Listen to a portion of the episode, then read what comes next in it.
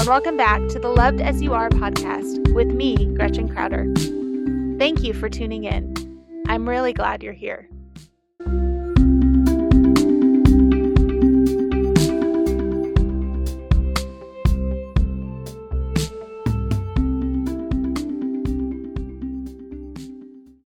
I thought I'd start off this first episode with an explanation as to why I decided to create this podcast and title it Loved as You Are an Ignatian podcast. First, why a podcast? The truth is, I've been thinking about doing a podcast for a long time now, ever since I started actively blogging about spirituality a little over four years ago. Writing is how I best understand myself. Writing is how I best understand my relationship with God. It's how I best synthesize all the wonderful insights I get from much wiser people than myself and sharing my writing is how I best help others do the same. I've noticed that when I share my insights aloud, when I take an even further step towards vulnerability and use my voice to speak openly about spirituality, it tends to give people permission to do the same. So here I am, showing up, being vulnerable, and sharing some of the insights I've learned over the past 20 ish years of engaging with spirituality and I can't wait to have guests come on and do the same. So that's why a podcast. Now, why a podcast called Loved as You Are.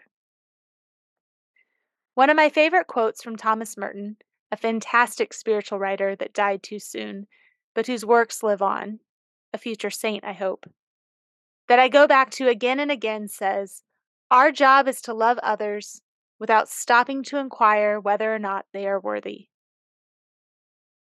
Our job is to love others without stopping to inquire whether or not they are worthy. Recently, I went back to this quote and changed a few words. Based on his writings, I think Thomas Merton would have no problem with my temporary edits, or at least I hope so. I adjusted the quote to be Our job is to love ourselves without stopping to inquire whether or not we are worthy. There's a moment I go back to frequently when I consider my own worthiness, my own value, and my very real struggle with it.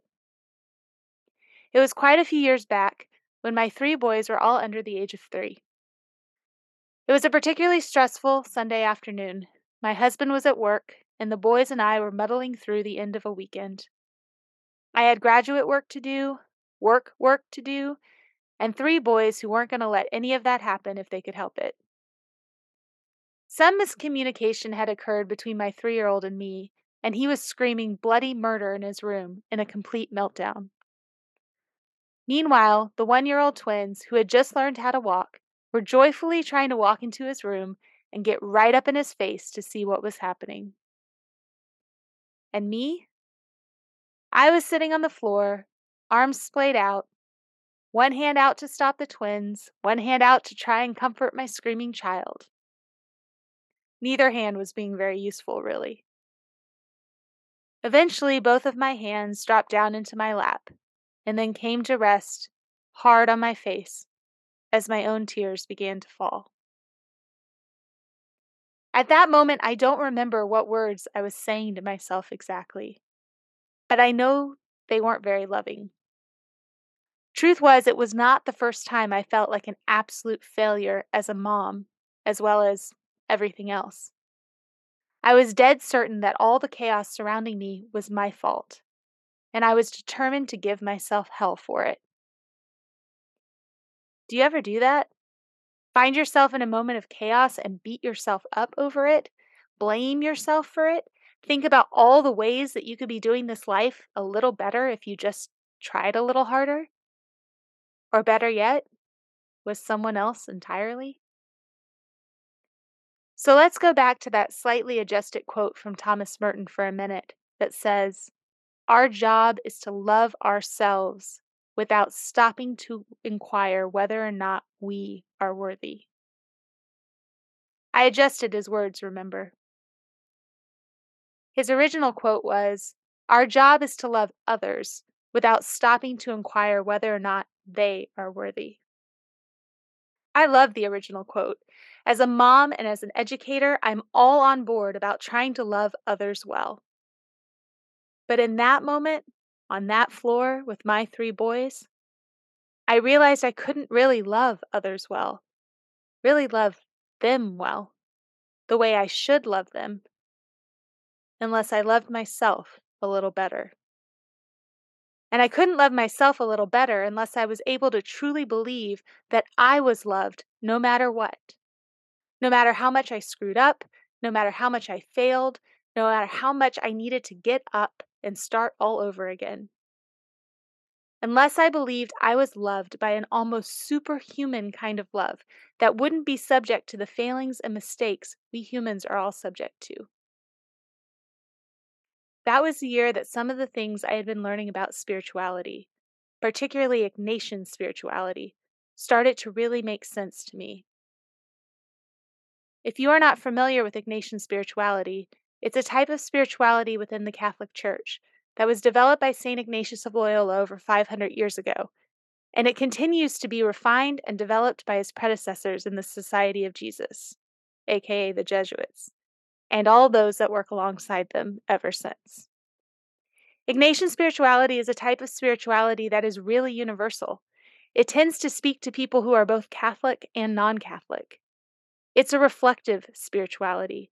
It's an in the world kind of spirituality that helps people find God in every moment, every breath, every part of their day the good parts, the bad parts, and everything in between. In this podcast, you'll hear me talk about various elements of Ignatian spirituality, as well as quotes and prayers from various people who work intimately with it. But you'll also hear me reference other people who are outside the sphere of Ignatian spirituality, but still subscribe to the tenets it holds dear, like Thomas Merton, for example. So I guess that's the why behind the part of this podcast title that calls it an Ignatian podcast. It's an Ignatian podcast because this idea of us being loved as we are is very Ignatian. But also because I want the approach to us discovering the truth of these words to be universal and inclusive to all us imperfect but very loved human beings taking this journey together. So, welcome to Loved as You Are, an Ignatian podcast with me, Gretchen Crowder. In this podcast, we'll talk about what being loved as you are means in light of Ignatian spirituality, theology, and most importantly, our own human experience. That brings me to a question Do you have a story that fits? Are you someone who has come to know that God loves you exactly as you are, no matter what? Or are you someone who, through your work, seeks to help others come to know this truth? I am currently seeking guests. Find me on Instagram at gdcrowder or at Loved As You Are Pod, and DM me if you are interested in potentially sharing your voice on the Loved As You Are podcast. Thank you for joining me today, and until next time, remember to be who you are, because that is exactly who God wants you to be.